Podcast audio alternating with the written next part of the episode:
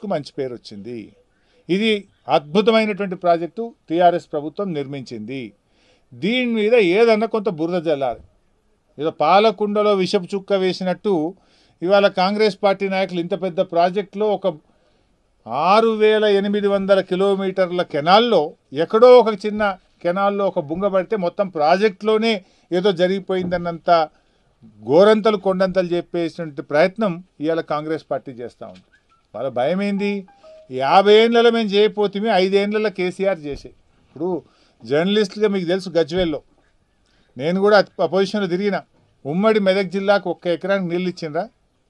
అతి ఎక్కువ రైతుల ఆత్మహత్యలు జరిగిన ప్రాంతం ఈ గజ్వేల్ ఈ దుబ్బాక ఈ సిద్దిపేట ఈ నర్సాపూరు ఈ మెదక్ ప్రాంతంలో అతి ఎక్కువ రైతుల ఆత్మహత్యలు జరిగినాయి.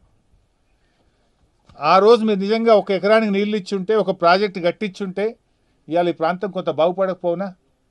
ఆ రోజు ఇదే కాంగ్రెస్ ప్రభుత్వాల హయాంలో నీళ్ళు ఇయ్యక చంపిండ్రు కరెంటు ఇయ్యక చంపిండ్రు.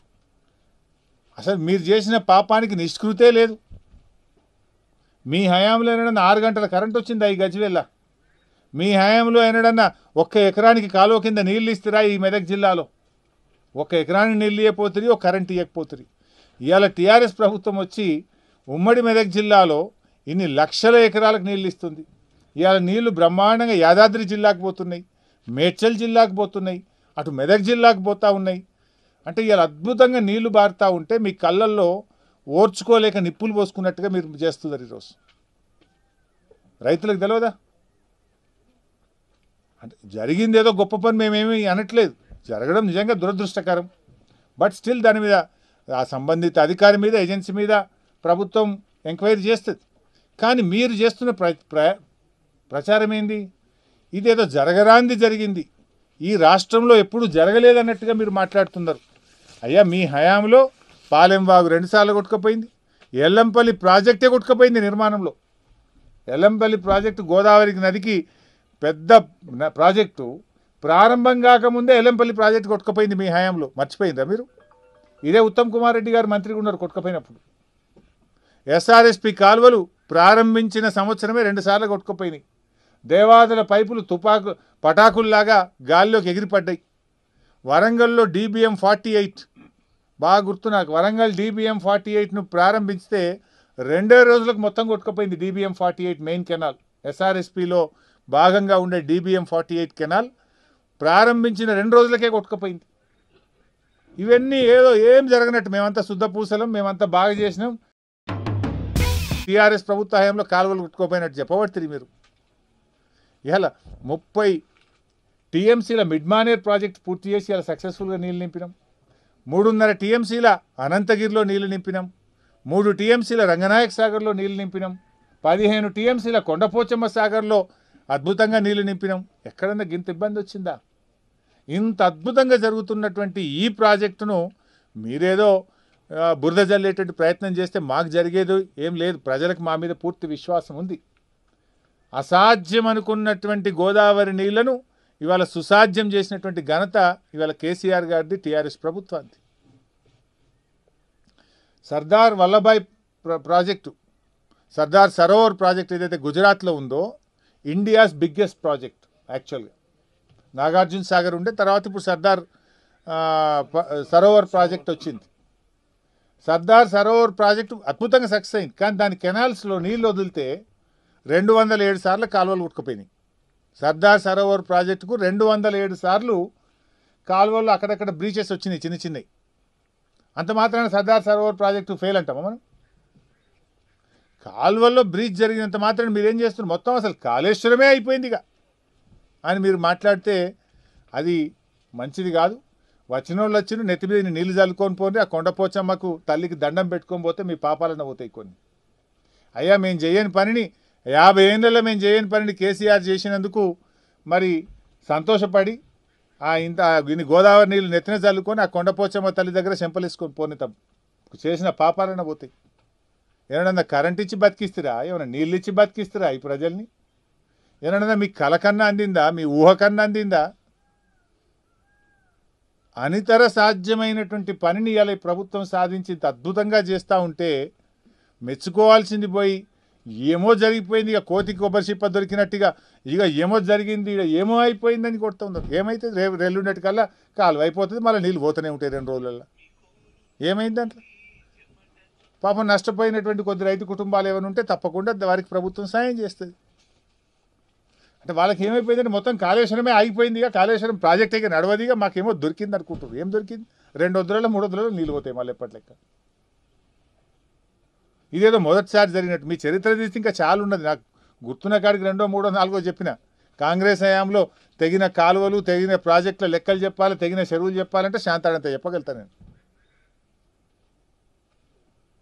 సో దయచేసి ఇప్పటికైనా అనవసరమైన దుష్ప్రచారాలు మానుకోండి. మంచి సలహాలు ఏమైనా ఉంటే ఇవ్వండి.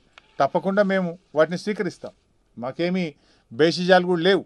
మంచిని మంచి అనండి చెడు ఉంచేనండి ఇవాళ చిన్న కాలువలో బ్రీచ్ అయినంత మాత్రాన మొత్తం ప్రపంచమే తలకిందులైంది. ఇదేదో జరగరాంది జరిగింది. గత చరిత్రలో ఎప్పుడూ జరగలేదు. ఇదేదో మొదటిసారి జరిగింది అన్నంత దాని ఒక బ- భూతద్దంలో పెట్టి చూపించేటువంటి ప్రయత్నం చేస్తున్నారు మీరు.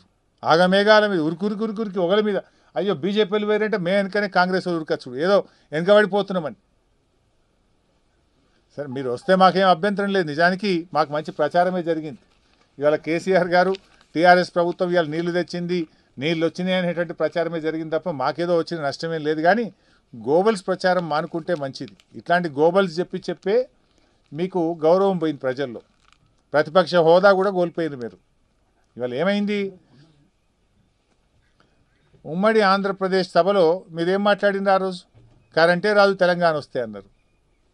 శాసనసభ సాక్షిగా తెలంగాణ వచ్చినాక కూడా కరెంటు విషయంలో అబద్ధాలు మాట్లాడినరు అట్లా మాట్లాడి మాట్లాడి మీరు మాట్లాడే మాటలకు విలువ లేకుండా పోయింది ప్రజల్లో. ఎందుకంటే ఏదైనా మీరు ఎప్పుడైనా తప్పిపోయి మేము ఎన్నడన్నా ఒక చిన్న తప్పు చేస్తే మీరు అదే దాని గురించి చెప్తే కూడా ప్రజలు నమ్మకుండా అయిపోయే పరిస్థితి అయిపోయింది. ఎందుకంటే మీరు అన్ని అబద్ధాలే మాట్లాడతారు. గోబల్స్ చెప్పి చెప్పి గోబల్స్గా మీకు ముద్ర పడిపోయింది. అందువల్ల ఇలా ప్రజల విశ్వాసాన్ని మీరు కోల్పోయినారు. వాస్తవాలు మాట్లాడండి.